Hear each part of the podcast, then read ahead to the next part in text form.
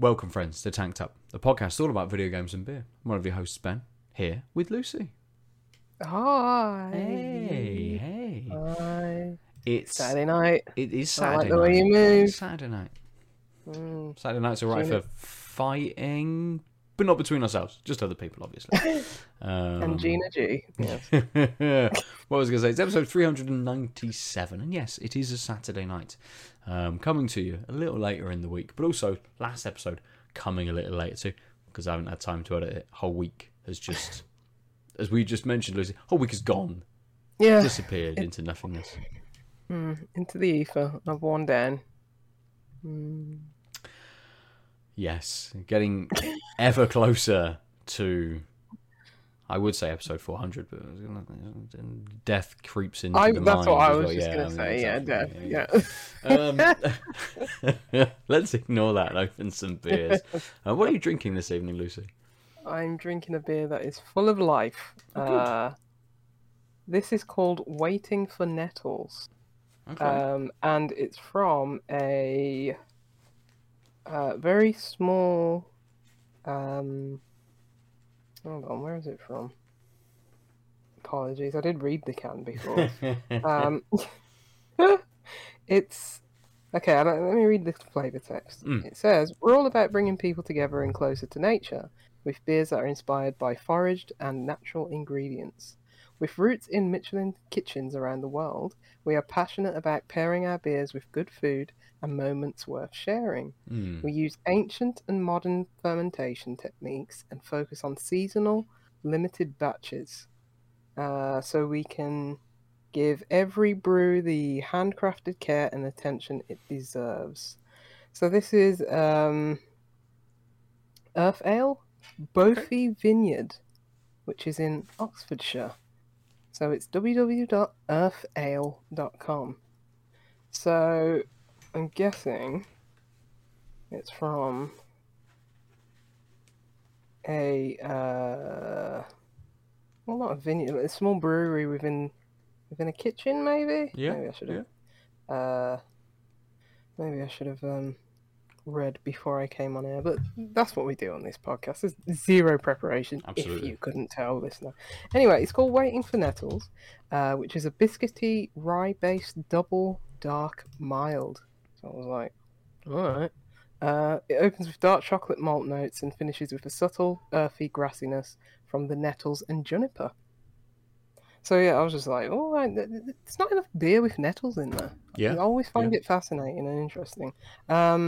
It's 330ml can, 6.4%.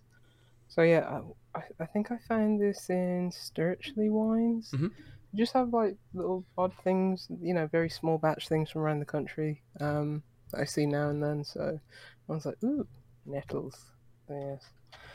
That's my view. I'm going to research Earth Ale. I've just had a look on their site, and they do have a variety of beers.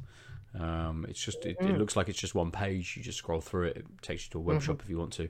A little bit of sort of text about themselves. They've got an Instagram page, but it just lists off the beers, and they have got 11 beers. Yeah. So. Oh, elderflower. Yeah, I might have to look these guys up because these look fascinating. Yeah, lower percentages, so it's not quite the big foraged kind of, or not even foraged necessarily, but the interesting combinations that someone like Yonder put together at that like massive percentage. And then you always had like Wild, who lived in that space of slightly more interesting mixes of ingredients, you know, local ingredients, foraged things, and that sort of stuff. I don't think Wild will be doing much of that anymore. I don't know, because obviously the brand is not the same as it was. There's like the Wilderness Brewery who are up in Wales. They're kind of reminds me of that vibe, or the Little Earth Project. Yes, yeah. Yeah, I you know what I like the most about them, Ben? Their can art looks like something from like an Amanita Design game, like Machinarium or something. Yes. Absolutely. Just this kind of like I've never heard of these guys. Lovely hand-drawn kind of, you know, not necessarily interpretation of a thing, but you know, someone's drawing of a thing. Things within nature. Yes, yeah. Things potentially within the beer themselves. They do have a very good. It looks like a pine cone. I don't know what it is actually. On their American amber. What's that? What's in that beer? No. That looks like something that would trigger my tryptophobia. So I'm. Really? Okay. It's a good mushroom then. A few down. Good mushroom. A few down. Yeah. Nice. Good. But anyway, yes. Interesting. Somewhere to visit, maybe. Yeah. I wonder if they have a tap room. Can I go and savour the beer? Because Oxfordshire, not far. No, not at all. It's only Abingdon, so yeah, not a massive trek.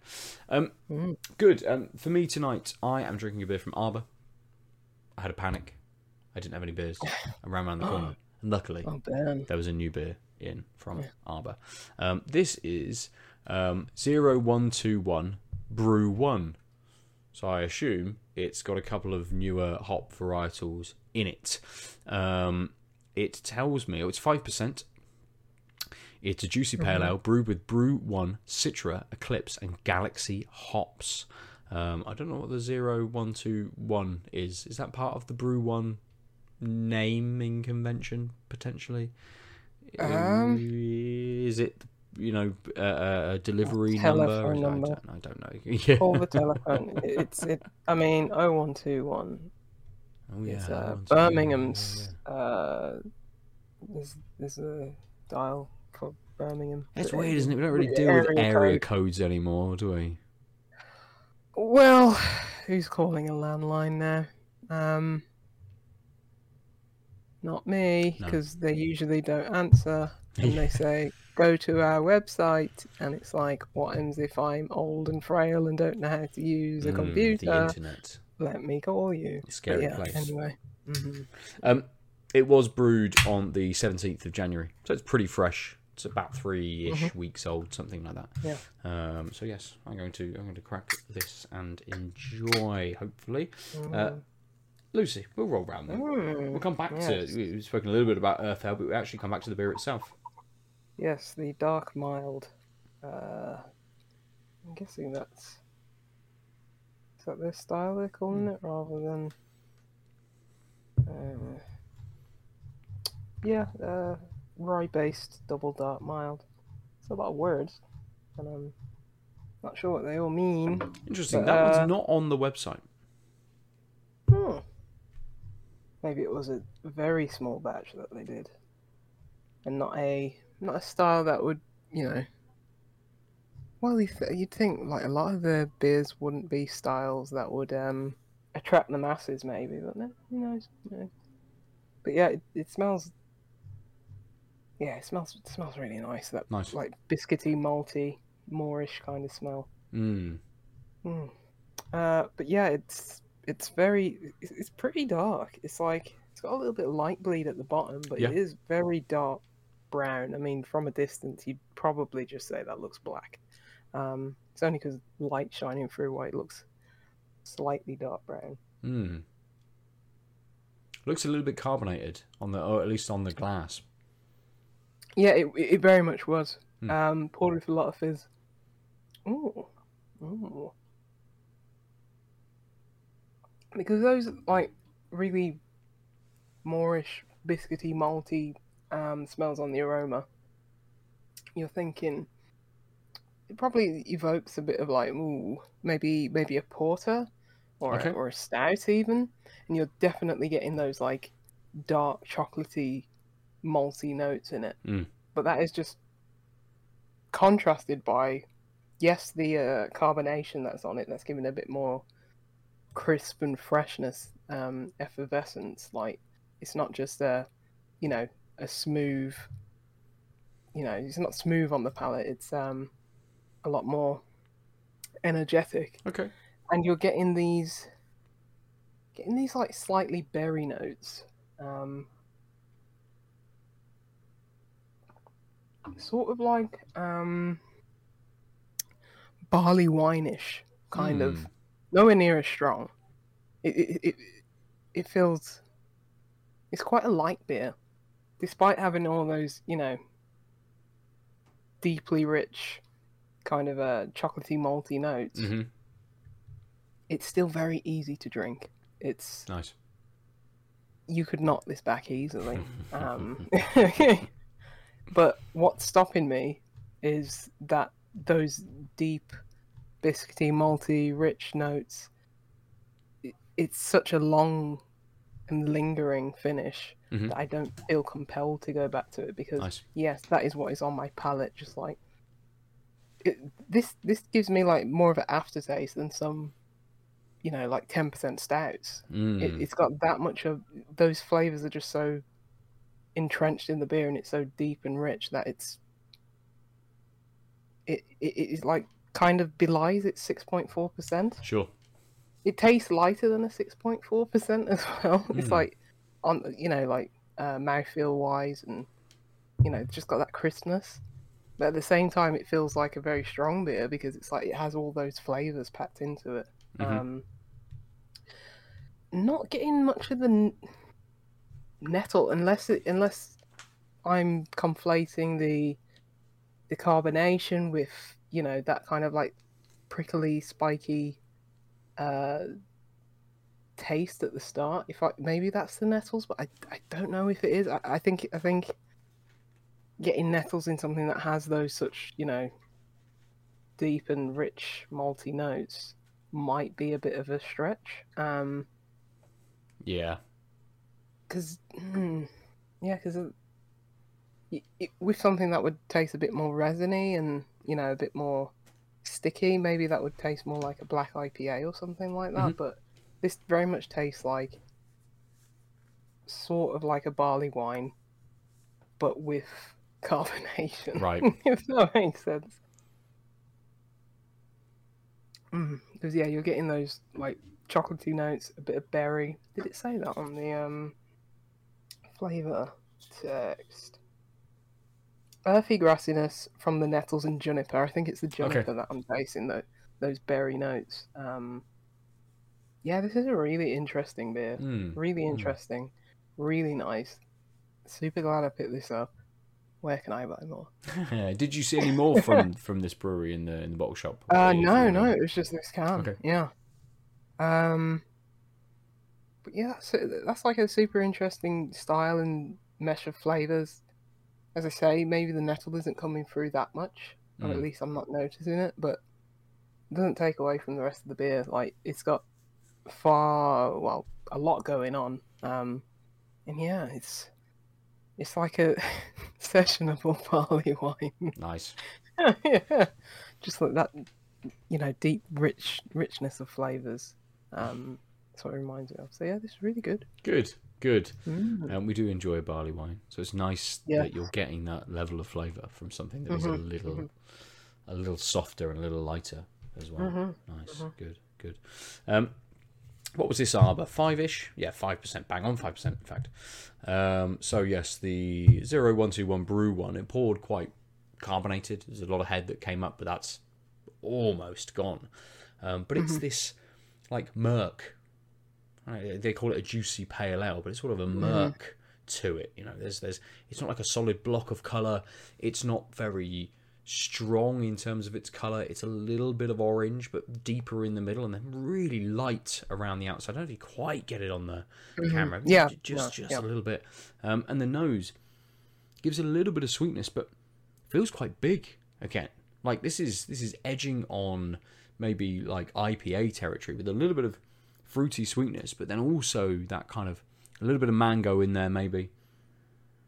But something that's just a little ripe too, something that just makes that flavour just that little bit bigger, almost giving a bit of a piney kind of nose to it. Not massive, but a little bit in there as well. It's very soft. There's a little bit of carbonation to it, but not much. Goes back very, very easily. And actually the flavour is much softer than the nose would have me believe. It's a little bit cold as well, actually. I only took it out of the fridge maybe about 25 minutes ago, something like that. It's been an all day. Well, not it's not been an all day. It's been in since like 5 o'clock-ish, something like that. Yes. Long enough. Mm. Maybe it's a bit cold just to be getting an initial kind of flavour from it, because it is very soft. It doesn't hit you very much. It's very light, and it just slowly creeps in with these, again, very light fruit flavours. Maybe a little bit of orange, maybe slightly heavier mango, but not very much. Just you know, on the not too much sweetness from it, but again, not too ripe. It's not started to get into that kind of heavier, earthier sort of stone fruit sort of flavour to it. I was expecting that kind of transition between this, you know, go from the, especially with the nose, going from that sweet into that heavier kind of ripened fruit sort of flavour into a pininess. But it doesn't quite do that. It doesn't have much of a finish to it. So there's just this huge amount of softness to it, and the nose is you know, just very not misleading, because the flavour is similar. It's just really it's a lot smaller than the nose would have you believe. I think it's like you're getting through it. Yeah, well, yeah. I'm trying to, that's the problem. I'm not getting a huge amount of flavour, so I'm supping it to be like, what is going on here? Obviously, it's Arbor, so I've got a pint, so it's okay to bash back the first sort of the first bit, really. But maybe I'll let it warm a little bit and come back to it towards the end of the episode, see how I feel about it. Then I don't think it's going to be one that I do bash through, especially if it does just start to release its flavour that little bit more. Again, I've just poured a little bit more into the glass, and you know the carbonation's come back. It's sort of fizzed up, so yeah, and that nose is still just as big. But interesting. That difference between, or not difference again, just that level difference between the nose and the flavour. So we'll see how that develops. We'll move into games. And if I may, I'm pretty sure I ended out the last episode with a quick chat with Adult about Plague Tale: Requiem. Oh, yeah. And I finished it since. Oh. I really enjoyed it. It's a great game. Good. Maybe not quite as much as the first. I think the first was such a very well made experience, which does companion characters in a good and very well thought out kind of way. Again, the first game had some issues with some of the sections when you switched to the brother to play through, and Requiem has similar issues. So I think I mentioned to Adam, I was really enjoying it. I was enjoying the combat. I was enjoying sort of Amicia's kind of growth, how natural the skills kind of as you move through environments, it almost auto levels you up through environments depending on how you've played it through. But you get to a point in the game where it strips you of everything and basically plays this kind of like cat and mouse section of the game. And I absolutely hated it. You know, it was like a 20, 25, 30 minute section of the game where I'm like, you've taken everything away from me. There are like the stakes in the story are quite high at this point, but basically I get caught and I die, and then I just start back at the very well checkpointed area that you've allowed me to get to, so there doesn't feel like there's any real repercussions to any sure, it's just repeating the same bit over and over again. And I found with that, you know, I'm stripped of all my abilities, I've got no weapons with me, I'm hiding from characters, that actually it's just really boring. That I'm kind of just leading a character around this slightly maze-like area, getting them trapped somewhere, and then having to go and do something to be able to move on to the next section. And it really just pulled the game back for me. Wow, even though it was like half an hour. Yeah, absolutely. And this is like it's done for narrative effect, but gameplay-wise, it's just boring, and it just stops the momentum of the game. Well, completely. That's what people said about like the MJ parts in like Spider-Man, where it just like completely tanked that game for them. So I get that. like something like that, like it's just like, yeah, it's a bit annoying. But if it's something that it's like there's not too much friction to get through it, then it's okay. Some games that are like, gosh, was it Tunic? It was Tunic where it was like that one boss rush mode. And it was like, why are you doing this? Yeah. And it was just that, yes, technically if you're good at the game, it would be like a half an hour section in the game, but the amount of times I had to replay that and then it bugged out, and it was just like, I can see why a particular gameplay sequence can just completely tank your experience of the game. Yeah. Because it grins so much, because the game does so well at moving between the high tense action combat sections and then the much more sort of narrative focused, not necessarily exploration, but just sort of movement through the world, that narrative build. It does very well at moving between those and giving you a bit of reprieve between the combat sections. That this was kind of almost a little bit of an in-between sort of space. It's like, it's kind of combat, but it's not. But it's also not really kind of narrative. It is, but it isn't. Like it just felt a little bit out of place. And I can absolutely see why they did it, because they wanted the characters to get to a point, so some stuff can happen, and then you can move into like the final part of the game, the final quarter of the game, sort of thing. So I understand why they need a slight change. I think it just could have been done with a cutscene almost. I didn't need to play 30 minutes. That could have been a 30-second cutscene, realistically, without needing all of that section. So yeah, it just felt a little out of place, really. But it ended well overall. The game ended on a high. I think I enjoyed it much more than I think I enjoyed the end of the first game, because you have this awful boss battle again. You know, in another game that ruined by a boss battle at the end of Innocence. So many. Yeah, yeah. And you'd think developers would be good at that now. Well, Asobo were like, let's not do that again. Let's just finish the game. I'm like, cool, thank you, perfect. Yeah, that's exactly what I wanted. There's so many times where it's like I finished a game and there's no end boss, and I'm like, I'm not upset about it. Yeah. I'm just like, I know, because the amount of times there's been a bad end boss, and it's just like, nope. Compared to like, oh, that was really good, and that, you know, and that, you know, that challenged me and some stuff like that. The latter is few and far between than just irritation. I think one of the worst ones was that Deadpool game. I don't know how I pulled that out of my memory. Is that the Nolan North voiced? Yeah, oh, right. Yeah. That was a really good game, and then I was like, I'm not doing this ourselves, and I just returned the game. Just like, I'm not doing it. Back to Blockbuster. Yes, because those were around back then. Yeah, so yeah, I like it when games just finish. Absolutely. Yeah, because sometimes it's just like, okay, you're playing the game, it's like, you know, you're nearing the end, it's like, okay, I gotta myself up for the boss level, maybe I'll come back to it the next morning, and then it just ends, and it's like, oh, that's nice. Yeah. I think I'm old. This ends in a way like absolutely, and I love an ambiguous ending to stuff, and the game does give you that. It gives you the ambiguous ending.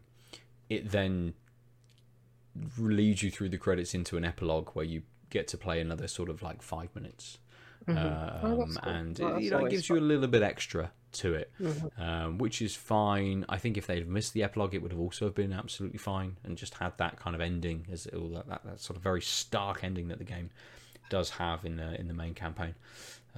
So yeah, I mean overall really good, but yeah, just drops just for that little section, unfortunately.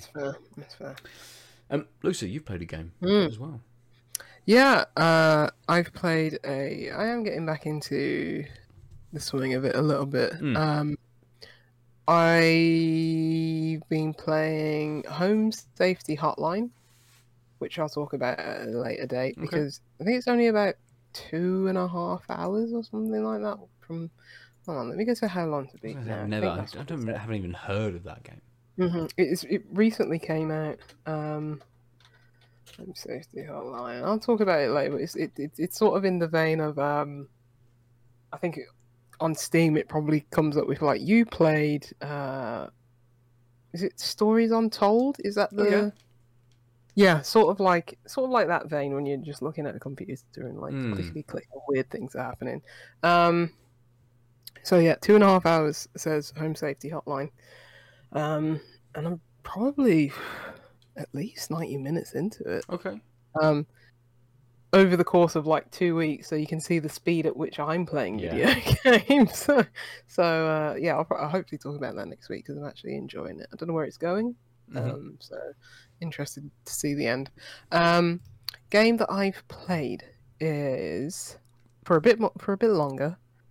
This particular game, I think it was the guys who kind of gave me a code. I think they said it was about 10 to 12 hours. I think I'm about probably 3 hours in. It's called Chronique des Silencieux, which is well, it's a funny thing about the translation in this game, which I'll get to, which probably translates to something like stories of told by the voiceless or something like that. It is a detective game. It's set in, I think it's 1970s France, and this game's got like a really good sense of place. Like sort of like The Lion Song, which was a game set in like probably like 1930s Austria. Was it before World War I or World War II? No, before World War II. So, was it World War II? Okay, so, yeah. And that like had I love that game for like its sense of place. This game has like a sense of place. Like you know, it very much has the aura and the feel of that time frame. And it looks like, I mean, I don't know if you've got the Steam page, but there's a lot of like just in-game like kind of art in it. Whereas like I wish they would show like the cutscenes in the game because they're beautiful. It's like something like in Dodonia, which is you know, which had that like kind of watercolor kind of art style. Like the interstitials in that game, it has this like really beautiful like art style in that. I wish I could find like just a, is it in one of the trailers? Yeah, this is from Pierre Foy's studio, which I don't know how many people work at the studio. I don't know if it's just the one person. Okay.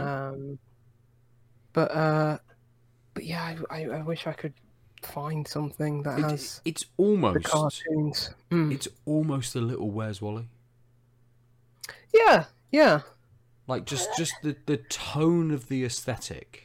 Yes, like the kind of isometric view as well. Yes yeah, I'd agree with you. I mean it's a little removed, as you say. It's kind of, you know, it's slightly more stylistic in kind of what it's showing you. Where's Wally is like, here is not necessarily the aesthetic, but here is it, the aesthetic within different areas drawn to this tone. And I think this has a similar kind of aesthetic. It's just got a slightly different tone to it, perhaps. Yeah, or that Pierre Labyrinth kind of maze game that I played. That was basically a Where's Wally set of books. But yeah, this is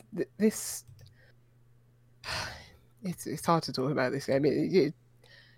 It positions itself as a detective game. And I like some of the things that it's trying to do in terms of like, you know, like the best detective games that, you know, played in recent memory, something like Return of the Obra Dinn or The Case of the Golden Idol. They have their own, you know, particular, you know, technique to do puzzle solving and make you feel like a detective. This game, what's cool about it is that, you know, okay, forget the story. Because the story is like, it seems like more of a means to an end, just a wrapper around the puzzles more than something that I'm quite invested in at the moment. And it starts off pretty well because it's like, you know, you go to this, you're like this young lad looking for his uncle, going to this, you know, this strange city, it's Bordeaux, and then you're basically in a upmarket brothel, and it's like, nice. Oh, that's an interesting way to start a game. But yeah, but a lot of the puzzle solving is you go around the, you know, the town, speak to the townsfolk, speak to the people, speak to the, you know, nice madame and ladies of the night in the brothel, and you have this like tape recorder, and so you know, you basically get in accounts of, okay, what happened, what do you know about this, where were you, this and that, and you find objects in sort of like a, you know, typical point and click kind of style. And then when it's time for like the deduction of something, you basically have this piece of string and you have to connect, okay, this object, what does it correspond to in like a character's testimony, or this question that the game is asking you, how does that correspond to something that a character said? And it's like it's got this nice tactile feel to it, like sort of like, you know, actual strings on like a drawing board, like detective style. And so whilst that concept is, I think, really good and could be reproduced in like a really effective way and make a really good detective game, it feels like the solutions are kind of like fighting against you, and it's not as not as smooth as you'd like, not as seamless as, you know, it's like, oh, and it's such a hard, you know, line to, you know, balance on, where it's like, how smart is the player, how quickly is the player going to pick it up, what you're putting down as a developer. And it's like, you could be 10 steps ahead of the developer and you could be 10 steps behind, and it's about you know, as I say, it's a fine line. It's like, oh, I just want, you know, the game to understand that this is my, you know, line of thought. And it's and to be fair, at the start of the game, there's even like, you know, where you can report bugs and stuff. You can report like if there's, you know, if you found a, you know, tangential like reason for this, you know, solution. Okay, that's pretty cool. Where it's like, oh, didn't you think of this, developer? There's like an actual option to do that, right? Which is nice. Cool. That's very good. Yeah. But so in that sense, that's cool. But it's like, should that be down to the player, because that can obstruct their enjoyment of the game? Yeah. Whereas something that is like would require a lot of playtesting, and that's why detective games are so hard to get right. That's why there's so few that I can evoke in memory that I enjoyed and that are very good, that I'd put on a pedestal, like Return of the Obra Dinn or The Case of the Golden Idol. As I say, there's some really neat ideas in here, but a lot of the execution just isn't there. Like with the puzzles, it's like sometimes it's like a bit of attrition. You're just having to like just grind down until you reach the solution that the dev wanted you to get to, and the way that how they see that, like, the puzzle should be uncovered. And it's like, it's a bit too much push and pull there. There's, as I say, the art style is fantastic, and there's like these little point and click things. You're like, you know, more art drawn here just to be like, oh, there's these free coats hanging on the wall, and it's like there's this cursor that's this hand and it's interacting over it, and it's like, what am I doing here? Because it's like the hand is just going over it, and it was like, what am I doing, what am I looking for, what am I interacting with? And then just like in this small, like very small pixel, like 1x1 pixel area, the cursor changes, and it's like, oh, it's over the pocket, and this is where the key is. And it's like, it didn't give me any direction as to what I'm doing there. with that thing, and it's like I was just like moving my cursor, and it's like very small area which I had to actually click on, and it's very, very rough around the edges. There's quite a few bugs. Like every time I alt tab out of the game and go back to it, it's like, oh, the cursor just doesn't work anymore. It doesn't go within the confines of the window, and it's like, just have to quit out of this. Just have to go to Steam and press stop. Yeah, that's a shame for like everything that you're kind of explaining, or you know, the idea of you know, being able to report the not necessarily issue, but more the you know, did you think of this? I've managed to solve it in this way, and that seems wrong. You know, in the kind of the route that you're taking me down. Did you solve this? You know, issues around sort of like small bugs and things like that. It does seem like it just maybe needed a little bit more time, perhaps. Just needed a little bit more kind of QA on it. Yeah, absolutely. Because one of the most glaring issues that I found was in the localization. Right. Obviously a French studio. And the first like letter that you read, as soon as you like pop into the game, like, you know, this young lad, he gets off a train where he is, and it's like, oh, a letter comes up, and it's the most broken English that I've read in a very long time. Yeah, and it's like, I was like, oh no, oh no, I cannot do this. But fortunately, like all the other dialogue in the game is like very well translated and localized that I've come across, like all the characters. And I was like, oh, thank God, because I was like, if this is what the game's going to be like, then I can't play this. But it's just bizarre how that is the first thing you see, and that is your opening impression of the game, and that clearly has not been localized properly. Yeah, it's really bad. To the point where I was like, just send me the original French text and I'll do it for you for free. Because holy Christ. Yeah. Was that one of your bugs to the developer? Just like, right, just please. Yeah, I genuinely would do it for free, because you can't start at a game like that, because it's just like I was ready just to press X. I was like, no, I'll see it through. And as I said, like the rest of the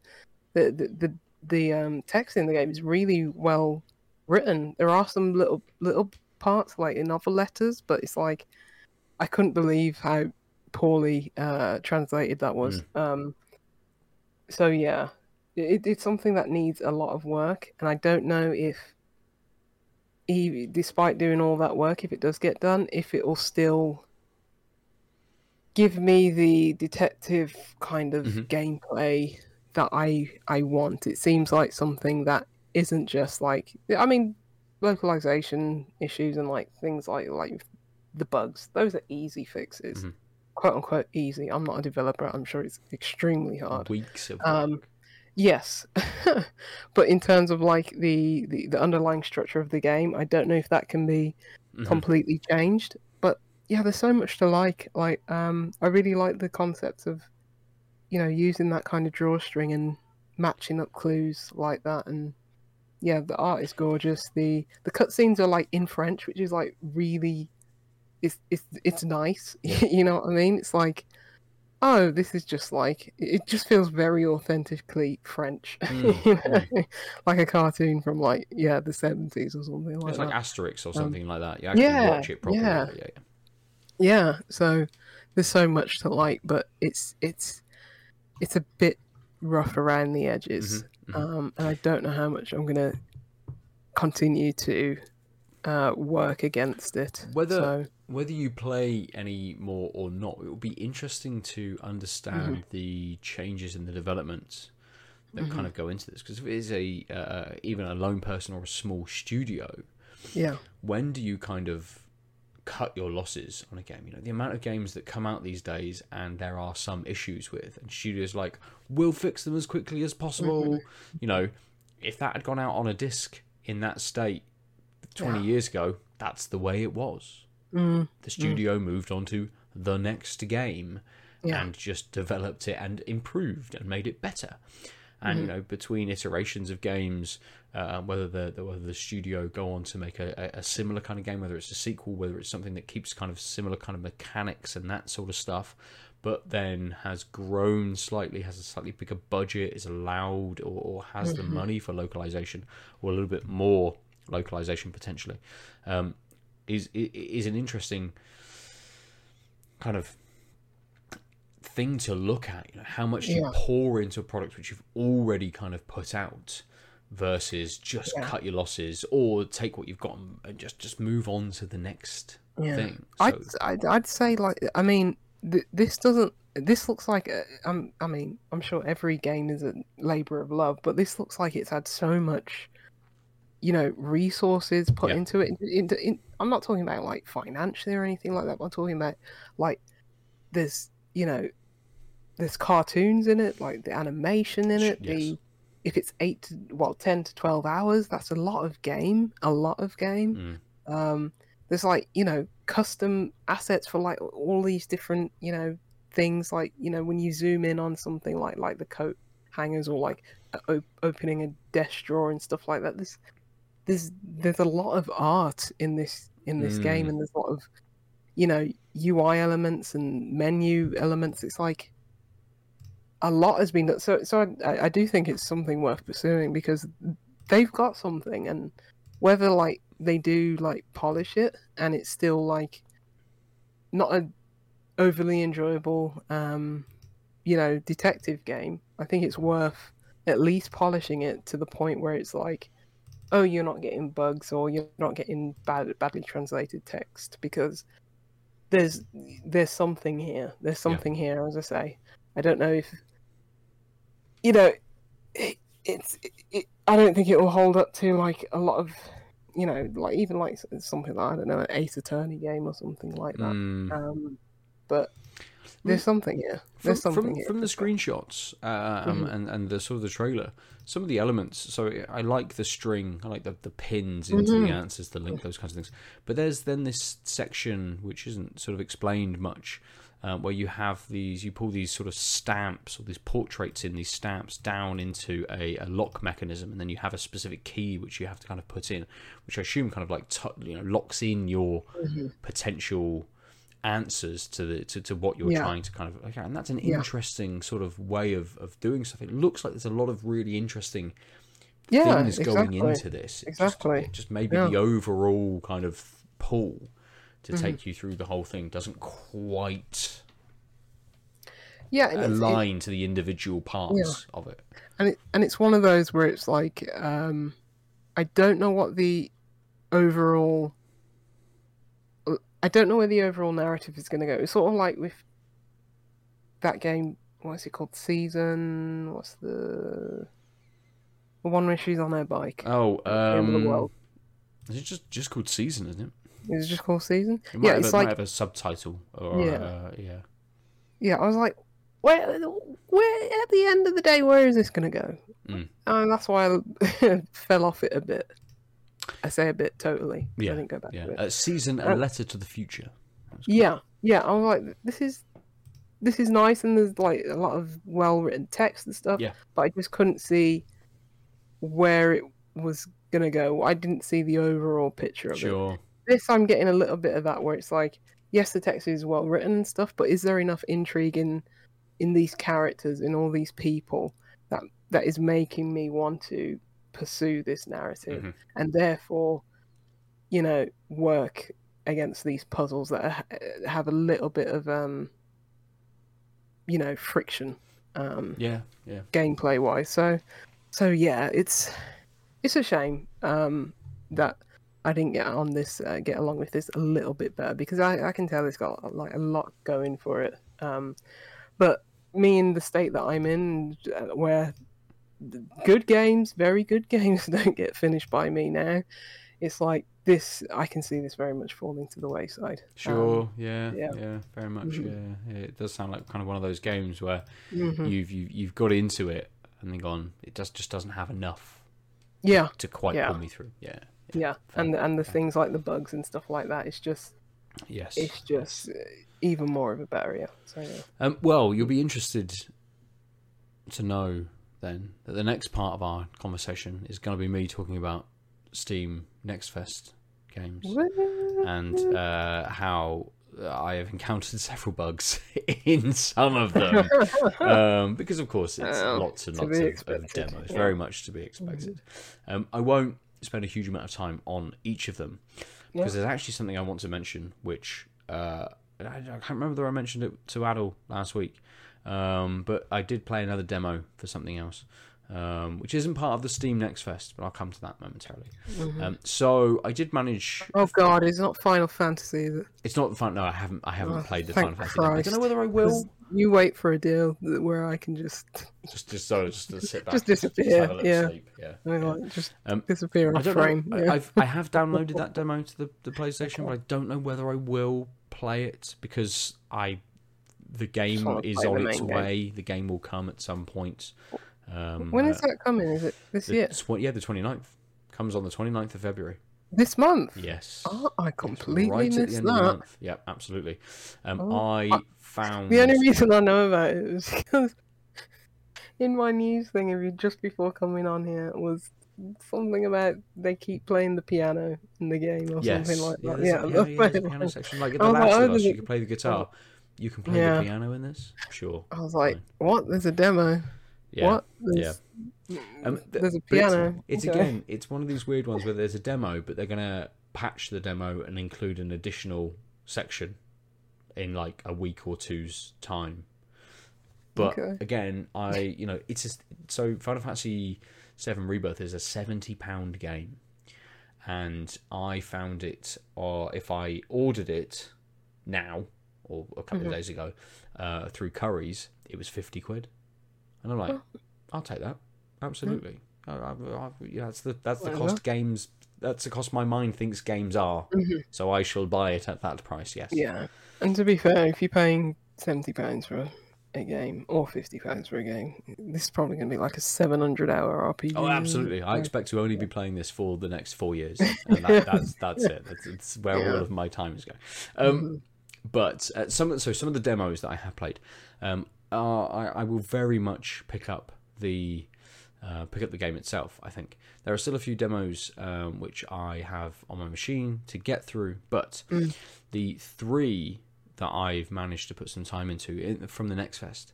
The first one is Bulwark, which is a Bulwark Falconeer Chronicles.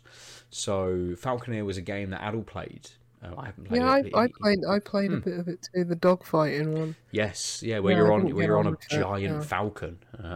But Bulwark is, it's tagged as a city builder, but it's not a city builder. It's like a resource management game with a little bit of more like townscaper-esque kind of building to it. So you have specific buildings, but actually you're kind of you're painting an area rather than like placing specific things kind of down. Yes, you might have to put like a lumber mill next to the lumber area, but it's got the aesthetic of the Falconeer. Lots of it is at sea, lots of rocky outcrops. So your buildings are kind of on pontoons or built out of the sea, built onto these big rocky kind of outcrops. Or small kind of islands. It looks great, and it just allows you to be like, cool. I don't need to be like I don't have like something like City Skylines, which is like traffic management simulator, right? Mm-hmm. And you don't have that in this. It's not that level of game. It's kind of like I need some resources from here to here. I have done that, and now I can just expand what I have built that little bit more. Mm-hmm. There's no rush, there's no pressure, or at least in the demo none of that has kind of surfaced yet, and it just felt very relaxed and calm to sort of do this within the confines of what you're kind of doing. Like, yes, some specific things are built in these places and you can upgrade these kinds of things, but it just felt very kind of natural in the way that you're painting the landscape with, you know, what you're kind of building up and stuff. Mm-hmm. So I really enjoyed that. I haven't put much into it. What have I put into that? Nearly 3 hours actually. So I haven't put much into that, but yeah, I put nearly 3 hours into that. It's got a that is a long time. It's got a demo of maybe the first level, and then it's got a sandbox mode as well to it, so you can just jump into an area and just start building. It limits the amount of things that you can build. So basically, you get up to a limit of being able to build 20 things, and that's it. Demo's over. You can destroy them, you can rebuild them, and just play around with that little section in the sandbox. A similar, or actually most of these games are quite similar. The other game I played, city they pretty much are. The other one I played, which is a city builder, it's like a settlement builder, is called Synergy. And I've seen this advertised a lot on Twitter, and it looks really good. Pretty one. This is the one that's got that sable kind of aesthetic to it. It looks fantastic. It looks fantastic when you're playing it as well. It's the one that says now broadcasting on nice thing. Yes. I think I don't know who the publisher is. I have to go to the store page, but I've seen a lot. I've seen this game a lot out and about in the wild on Twitter and various places. I really enjoyed the demo, but it's very, very slow. They're like, here are the speed controls, and I'm like, cool, I won't need those. I'm like, build this building. I'm like, just sat here for 5 minutes. You haven't finished this building yet. Oh, okay, fine. It just feels really slow in how you play it. But it's got some interesting mechanics to it. You build a research station and you assign people within your kind of civilization to it, and then you get to actually pick what they want to research. Research these fruits, and you find out that actually it gives you fruit, but if you harvest it, it gives you fruit, but if you chop it down, it might give you a completely different resource.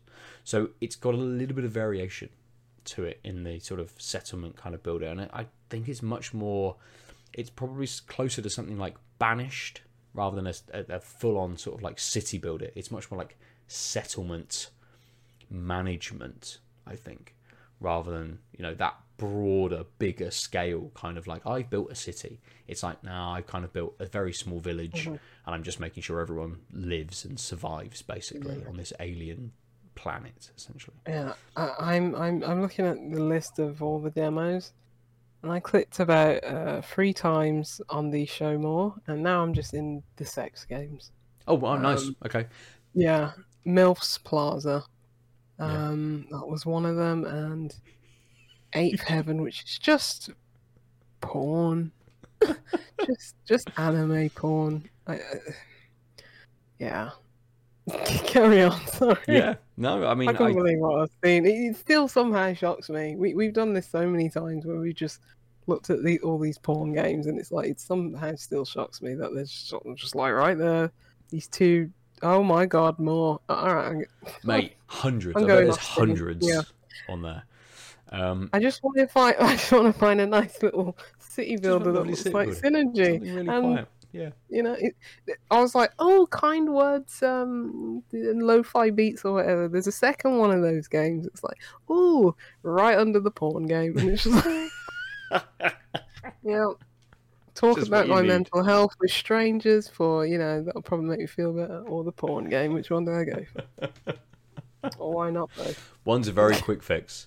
The other one takes some time. They all have to think about it. Yeah. One provides way more clarity. Yeah. The last demo that I played from the Next Fest. So Synergy I only put about 45 minutes into, because it crashed. It's crashed on me 3 or 4 times. So I haven't played any more of that. And so then I tried Millennia, which is a 4X strategy game. It's not necessarily a city builder. It's much more like Civilization. It's that kind of level of game. And it's a Paradox Interactive published game. I didn't like it. And I think it comes down to the very, very low like 90s aesthetic to it. It did look like a throwback. It's very much a throwback, right? And I like the battles happen in a pop-up screen, and the animation for the kind of characters in that pop-up screen, but also then in the world itself, feel very rushed. Everything seems quite sort of short or curt. It's all a little bit too like, and I get it. You know, they're starting at like. You're taking this through from like 9,000 BC and building up your thing through millennia essentially.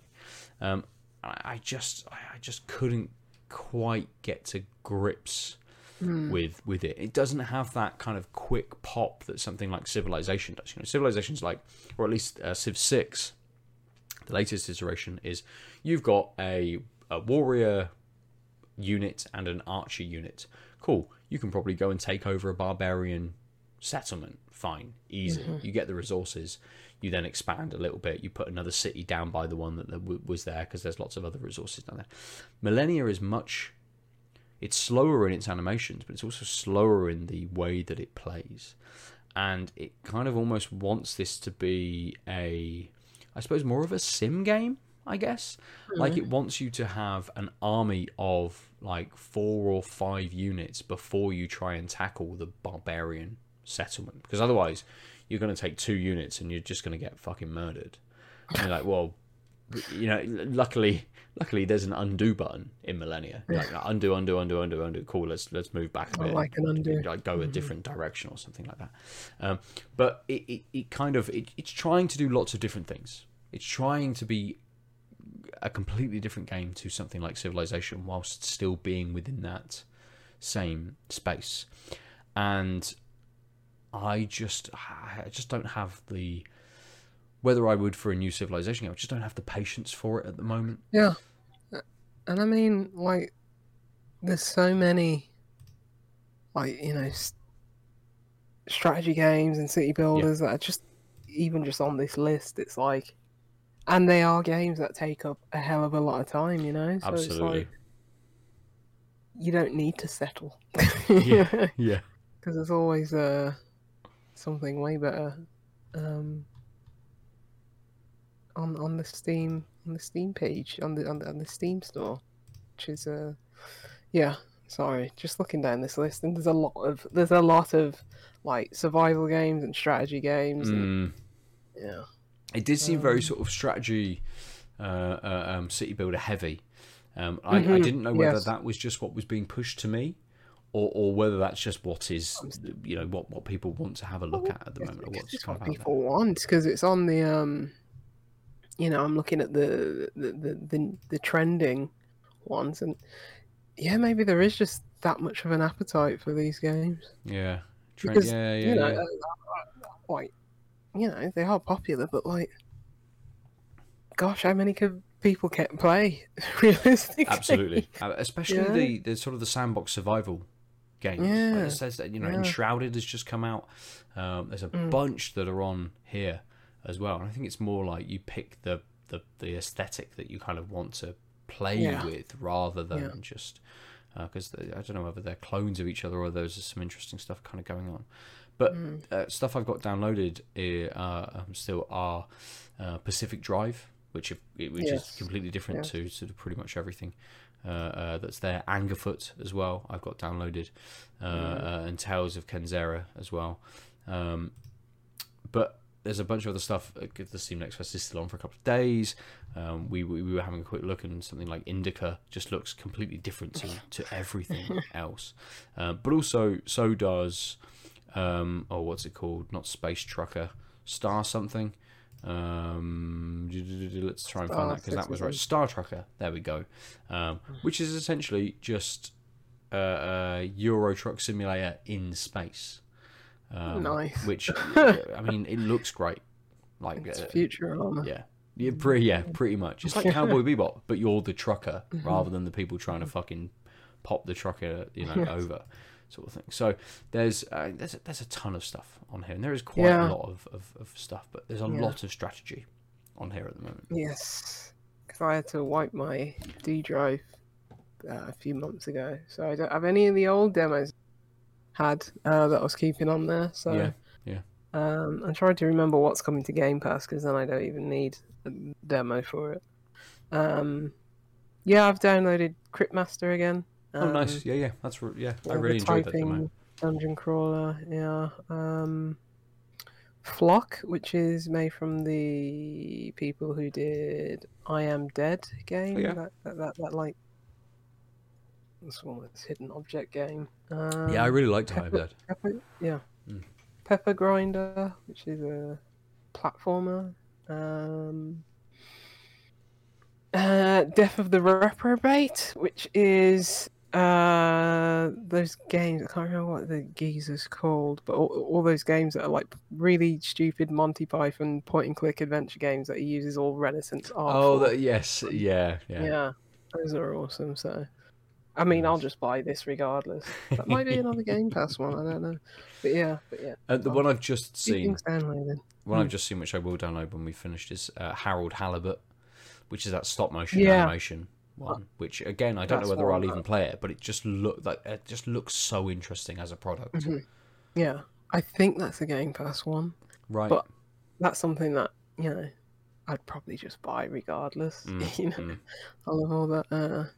Should just make every video game stop motion. I mean, this game must have taken fucking years to make. Yeah, it's been knocking around since probably like 2016 or something. Right. Who knows? Yeah. It's been around for a while. So yeah, I'll throw them some monies. Yeah, absolutely. So that they don't go for bankruptcy. Just weep into the clay. Just instantly, just like, we've got so much clay left. Yes. The thing I kind of want to finish out on and talk a little bit more in depth to is Alan Wake 2, because I have been playing a trial. A trial of Alan Wake 2, and even in the 2.5 hours that I have played, I am completely sold on this game. Like, I've played what have I played? Maybe like the same amount of 2-3 hours of Alan Wake. I tried it again when it came out as a remastered game and played maybe like an hour, and I just never got on with the first game. Like, I don't know why. It's just whether it's just the opening, whether it's just sort of how that game pitches itself in that first kind of initial few hours. Alan Wake 2 goes fucking hard straight away, and I'm like, yes, I bought in within the first 5 minutes of that game, and it just demos work. Absolutely. The idea of having 2.5 hours to play that has just got me like, cool. I instantly looked online to see how much it was. I'm like, it's 45 quid. Do I want to pay 45 quid? Sale a bit. And I'm sure it probably was in like a January sale. I probably just missed it. I'm pretty sure when Epic, because it is an Epic published game, Epic over the winter break were doing like it for 20% off or 30% off, plus they were giving you a £10 voucher to be able to use, and you could have probably bought it. I could have bought it for like 25 quid or something like that. I don't know what it's quite stopping me. Well, Final Fantasy VII is what's stopping me from spending a little bit more money on Alan Wake 2. But it's so fucking good. Just that 2.5 hours. 40 quid currently on Xbox. It's on my wish list. As I say, I just don't know when I'm actually gonna play it. you know? Especially the spookies. Not a spooky person. And it's like, I was like, the first Alan Wake, it had like, scary kind of elements to it. It was a bit more of a horror. It wasn't really a horror game. No. Alan Wake 2 is.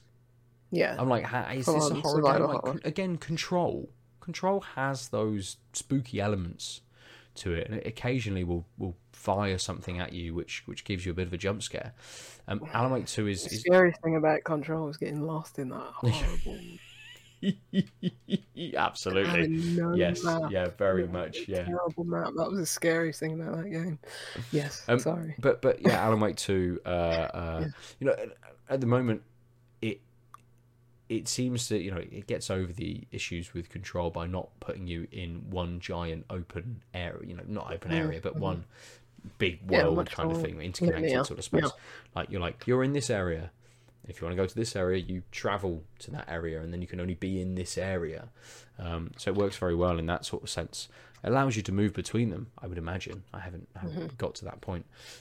But you can't kind of like get lost around it, really. I'll find a way.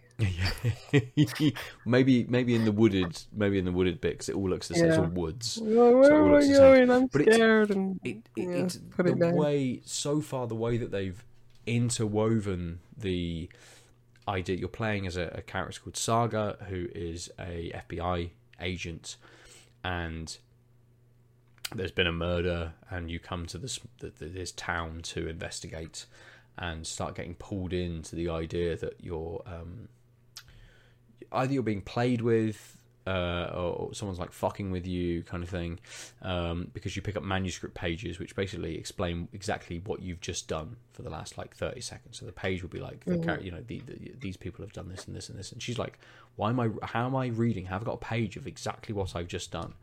And you get the monologue of Alan Wake's voice actor over the top reading the page out to you, and I'm 2.5 hours in, and I'm questioning everything. I'm like, so is this an Alan Wake novel, and I'm playing the characters, and it's very self-referential, and that's part of the story, and I'll be pulled out of that at some point? Or is this more of a, because it's still set in the same world as Control, is this a supernatural element to it?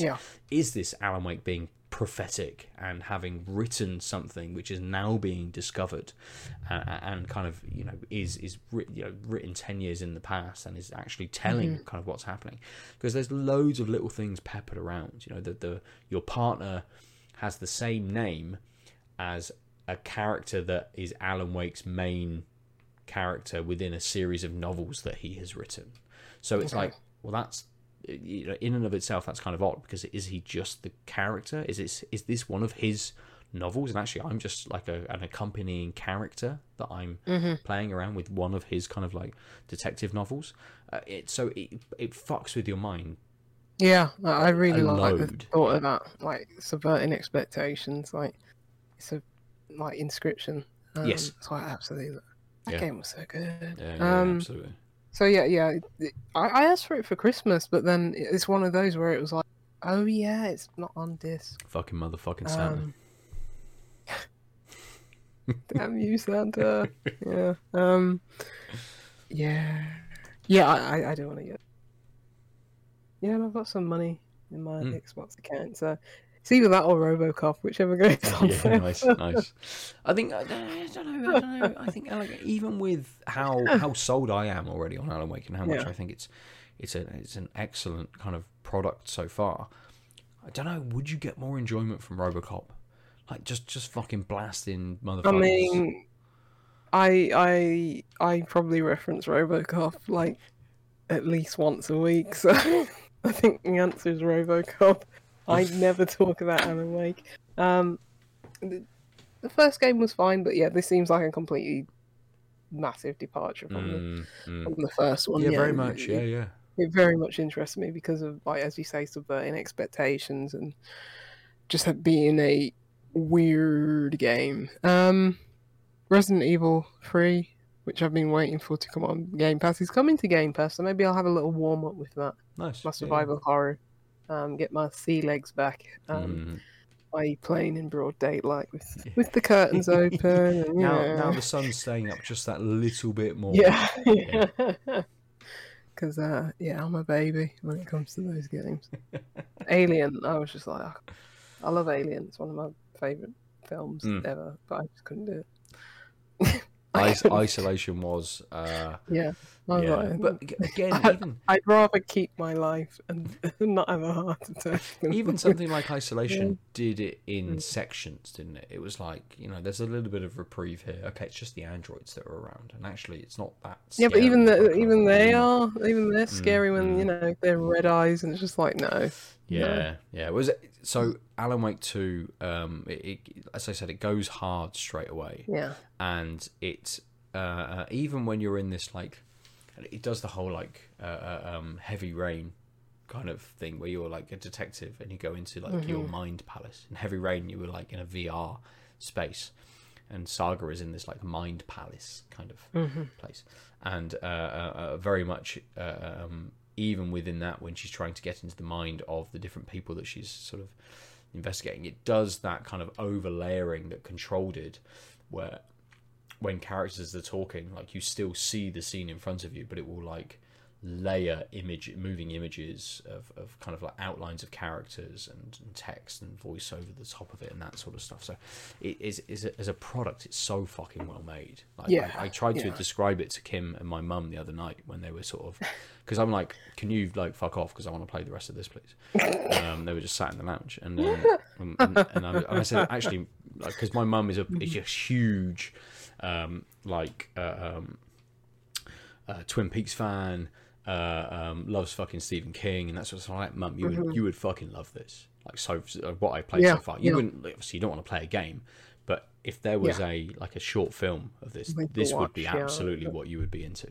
And I was trying to describe the visual aesthetic of it and stuff. And I turned it back on, and there's a section where the body that you found. Not to spoil the game too much, because it's within the first like hour and a half, but the body that you find in the morgue gets up and starts to fuck you up, and Kim was like, nope, I'm gone, goodbye, I don't want to watch this. And my mum's like, this isn't quite what you described, but I'm very interested. And I'm like, cool. So yeah, it's I think it's kind of it just reminds me of Resident Evil 2 when you go into the morgue in the police station, and I was just like, absolutely not. I know what's going to happen. I'm not going in there. Absolutely not. I know. Because it was like, oh, you have to find the key and you have to open up the drawers. It's like, I know what's going to happen. Yep. It's like, no, video game, no. So horror games suck. Why do they suck so bad? And I just want to play them. Suck in the best way possible. I know, like, but I can't do it. I can't. Like it does take. It takes a reasonable amount to get a jump scare out of me. But I think Alan Wake 2 must have 3 or 4 out of me at this point, because they and again, but they don't come in that like. And this is why I love, or in my like 20s, why I was very drawn to Japanese horror films, you know, when like Ju-on and The Ring and those kinds of things started to come over here, and we got to actually see the Japanese versions of these films. Why I really drew to them, because they subvert all of the tropes, right? You have the horrible stringy kind of noises, and then just nothing happens. And 5 minutes later, bam! Here it is. It's like broad daylight. This woman's in, you know, the street, in a busy street, and there's the jump scare. Yep, absolutely. You don't expect it. I think Alan Wake 2, it doesn't necessarily do that. Like you're kind of like tense. They're still telegraphed. And they're telegraphed, and you're like, something's going to happen within this space. Yeah. I'm just not quite sure where within this space. So I know something's coming, but I'm still slightly unprepared for when it actually comes. There was that article when I just saw the headlines where you can turn off the jump scares in Alan Wake. Yes. Like yeah. So that'd be nice. That's the Reddit page. Someone asking them to add it. Please do this. Yeah, and they did it. I'd love to play your game, and I'm so scared. Yeah, so I might have to just like do that one. Yeah. Tune down the horror flashes. Yeah. Perfect. I'm sold then. Nice.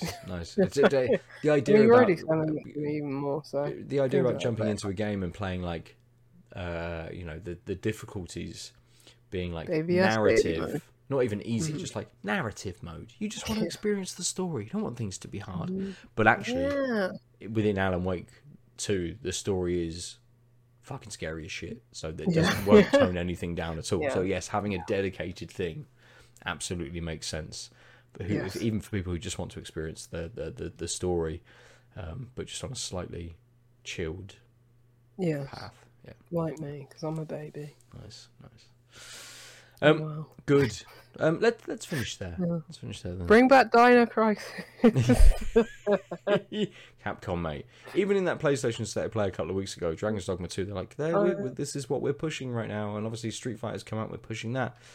No Dino Crisis. No, just it's not happening. It's never coming. One day. Same as Silk Song, mate. One day. Well, that's dead. I've given up hope on that. All eyes on Capcom now for Dino Crisis. One day. That's all I live in hope for. Like, video games suck. I can't stand them. And it's just the thing that would bring me back is Dino Crisis. Wasn't there something? Didn't we see something that was like a Dino Crisis adjacent experience? That was like a first person something. Wasn't that? Did we see something like the Jurassic Park game that they're making? That's.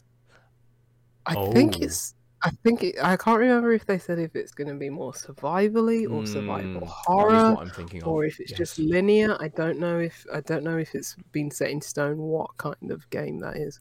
Ooh. But if it's good, can we remember? It might be called the greatest game ever made.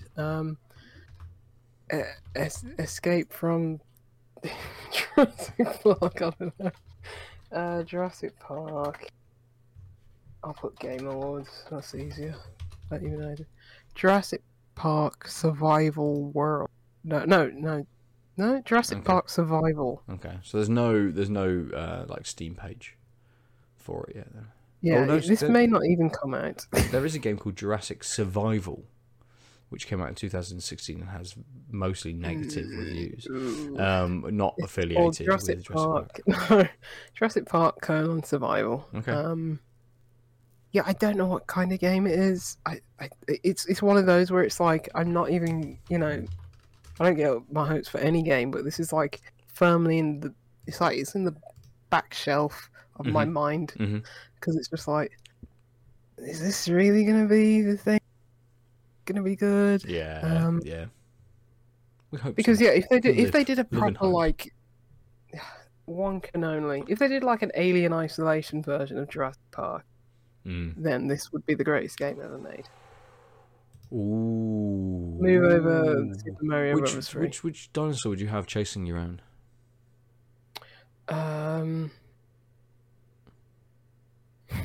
A stupid one. Like a brontosaurus, like really slowest. Fucking slow, like just like whoa. Like, I can see you, mate. You're fucking massive. Yeah. I don't know. I mean, it would be the raptors, wouldn't it? Yeah, I mean, it would have to be. Yeah, absolutely.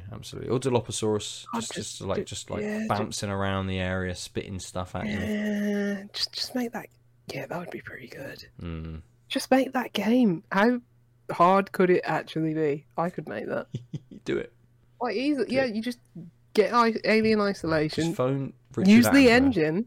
I know he's dead. Yeah, and just put a. Just put a zombie, not a zombie. I was thinking Resident Evil. Mate, do the reverse. Get the zombie game. Just Nemesis. Yeah, put a dinosaur in there. Yeah, absolutely. So easy. It's like, tell you, these publishers have no idea what they're. So easy. It's so easy for Capcom. It'd be so easy. Yeah. Only take them a few months. Done. Just swap all the assets out. I'm pretty sure somebody's probably done it on Steam. Make it a futuristic, compoundy jungle place instead of the police station and the sewers and stuff, and just throw in a fucking bunch of dinosaurs. Done, easy. Generally, that's all they have to do, and it's not hard. I'm not even joking. It's like, look at how quickly they churn out all these Resident Evil games. You telling me? If a 7 foot tall lady and, big shark water monster and Nemesis and, Mr.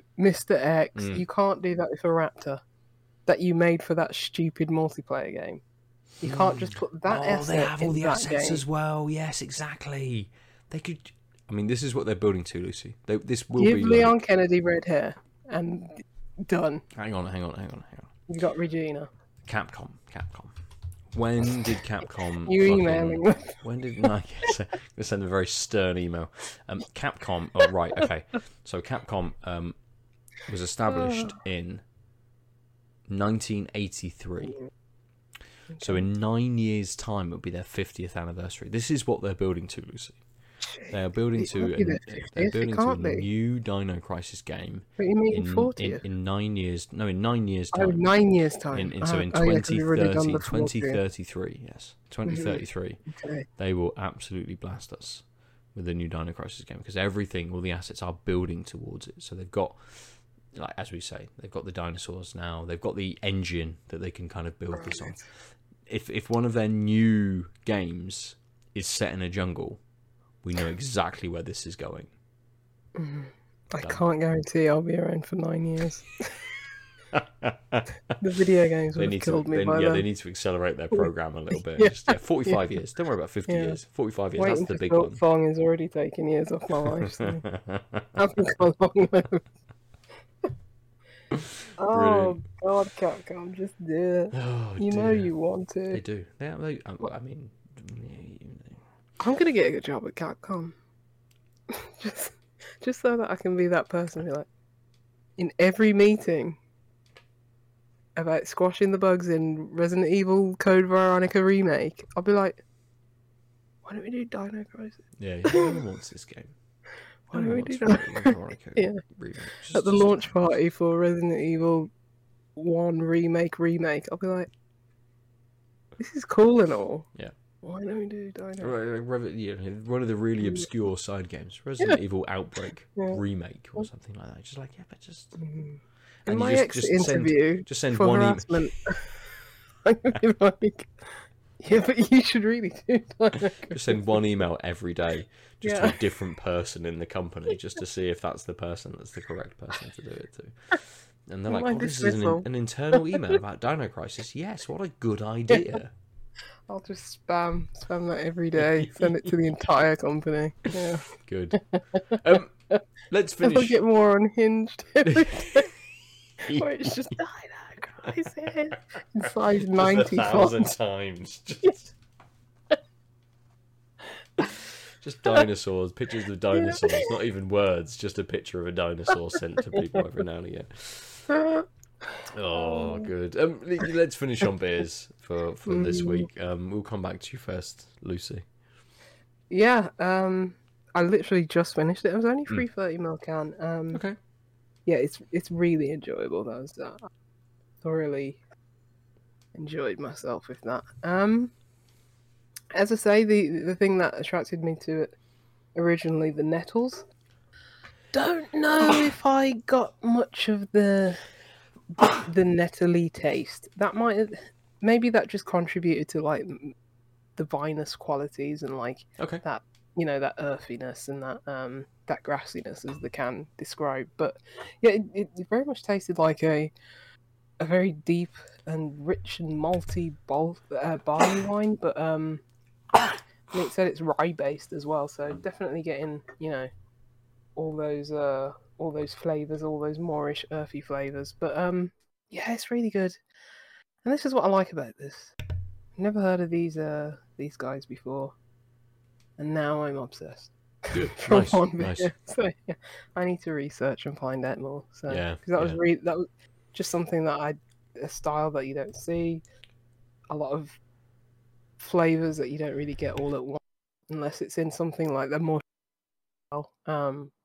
like a barley wine or something, but doing something different. Now I had elements of like a black IPA, barley wine, all over the place, but really nice, really interesting. So yeah, very good. Perfect. Apologies to video viewers. We'll get my sneezes there. I thought I turned my microphone off, but I clearly just didn't quite press it quite enough. Didn't get too much. I don't know, something's just instantly hit me in the nose. Like, it's going to happen again. As soon as I'm talking, it's like... There we go. No, it's right. Wow, fuck's sake. I'll wake the children up as well while I'm doing it. I'll come back to the Arbor then.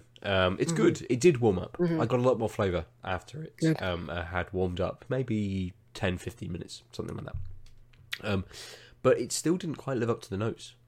There was a bit of a flatter flavour, I suppose, once it had warmed up a little bit, where everything is kind of merging into each other. So even just in the last sort of dregs of the flavour, you get just a touch of that kind of like, and it's there's not much sweetness to it at all. It kind of edges more towards that sort of tropical stone fruit kind of slightly earthy sort of flavour, and it doesn't, as the nose had that journey to it, you know, there's a nice sweetness to it. There is then that more ripened kind of flavour to it that goes into a pininess on the nose that doesn't happen in the flavour. The flavour, when it was cold, you got a little bit more of that sweetness from it. When it started to warm up a little bit, you get a bit more of the earthy notes from it, a little bit of that ripened kind of maybe mango, ripened sort of stone fruit that's in there. But that didn't then push into a pininess. It didn't move into anything which had a bittering kind of element to it. It just sort of it stayed a little flat. Yeah. So not many layers to it. No. Absolutely. And then the nose is very, very deceiving on this. Yeah. In that, I could share this with someone, just pour a tiny bit in my glass. We're like, cool, I'll just smell this for the next 5 minutes. I won't worry about drinking it. Just that's what I want. I'll just huff the fumes. Yeah, yeah. Exactly. Not many fumes either at 5%. Just a very small amount. But I don't know whether it's the brew one and the combination of the hops, but it just fell a touch too flat, really. Once it had warmed up. Mm-hmm. But dear listener, if you want to let us know what you've been drinking, what you've been playing, or let us know about any beers you think we should drink or games we should play, you can get us at Tanked Up Cast on all of the socials. I'm at Nova_47. Lucy is JuicyLoose9. And you can go to outoflives.net to see the beers that we have drank and see our beautiful faces on the video version of the episodes, or check out the Out of Lives Network YouTube page as well for the same. We have started pulling out a few reviews. I pulled out Immortality from a few weeks ago. So if you just want to see some bits, when I get time to do these things, then slightly more nuanced parts of our podcast will be going up as individual videos. It's not like me playing the game and talking the podcast version over the top. It's just us still talking about it, but it's a very small section of the podcast. Did you finish Immortality? I got to the point where you get the ending where the one takes over the screen, basically. Yeah, okay. I've been, or at least from what I've read, there are other endings, but I haven't experienced anything else. I did delve back into it, and I'm like, oh, cool, I want to explore this a little bit more and find out a little bit more, but I haven't. Right. Did you reach somewhere where you were content to finish on, say if you never went back to it? No, I would still kind of like to go back to it, and I would still like to delve in. I haven't covered a few more scenes, especially, a few hidden scenes from it. And I think there's probably a lot more to actually find. Okay. Yeah.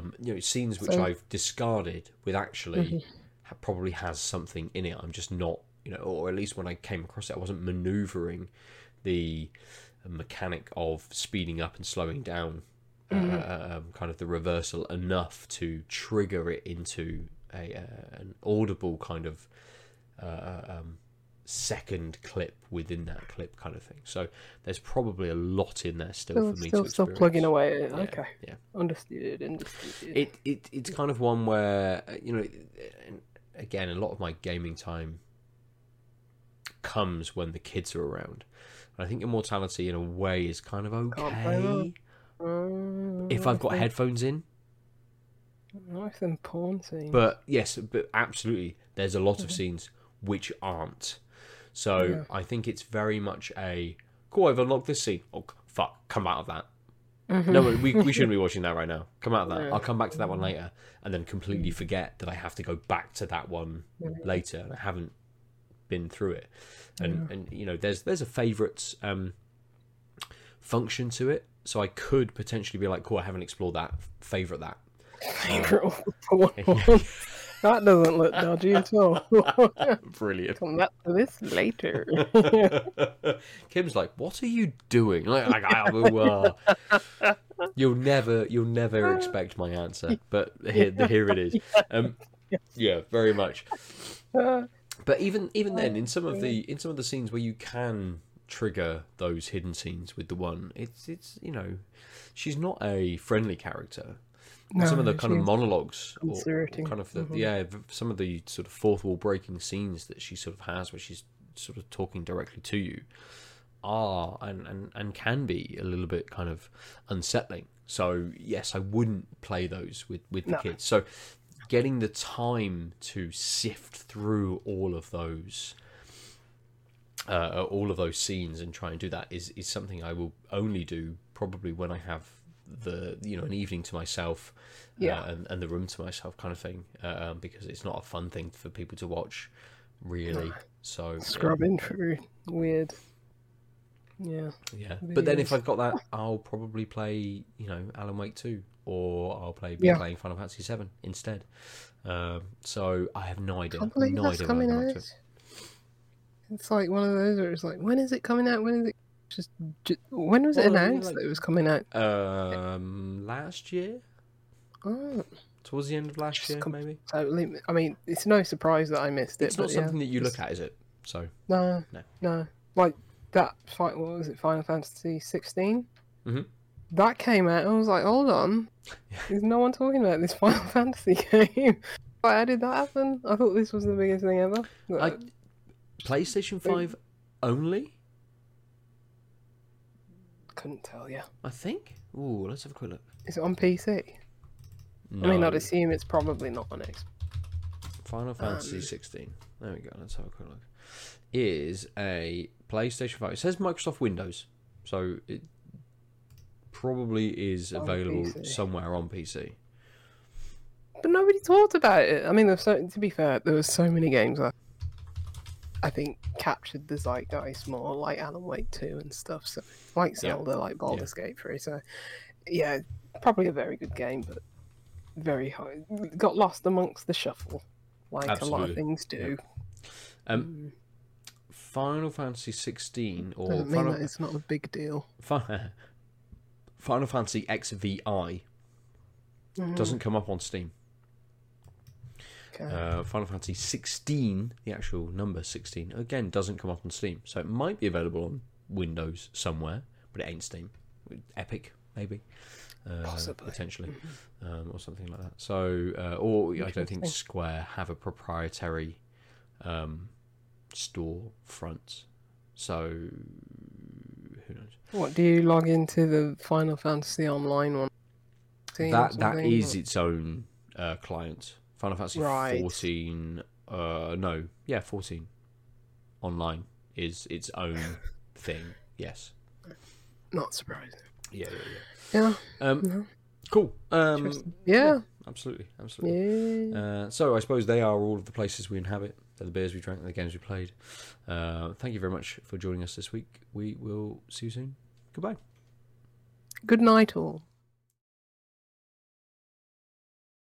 www.outoflives.net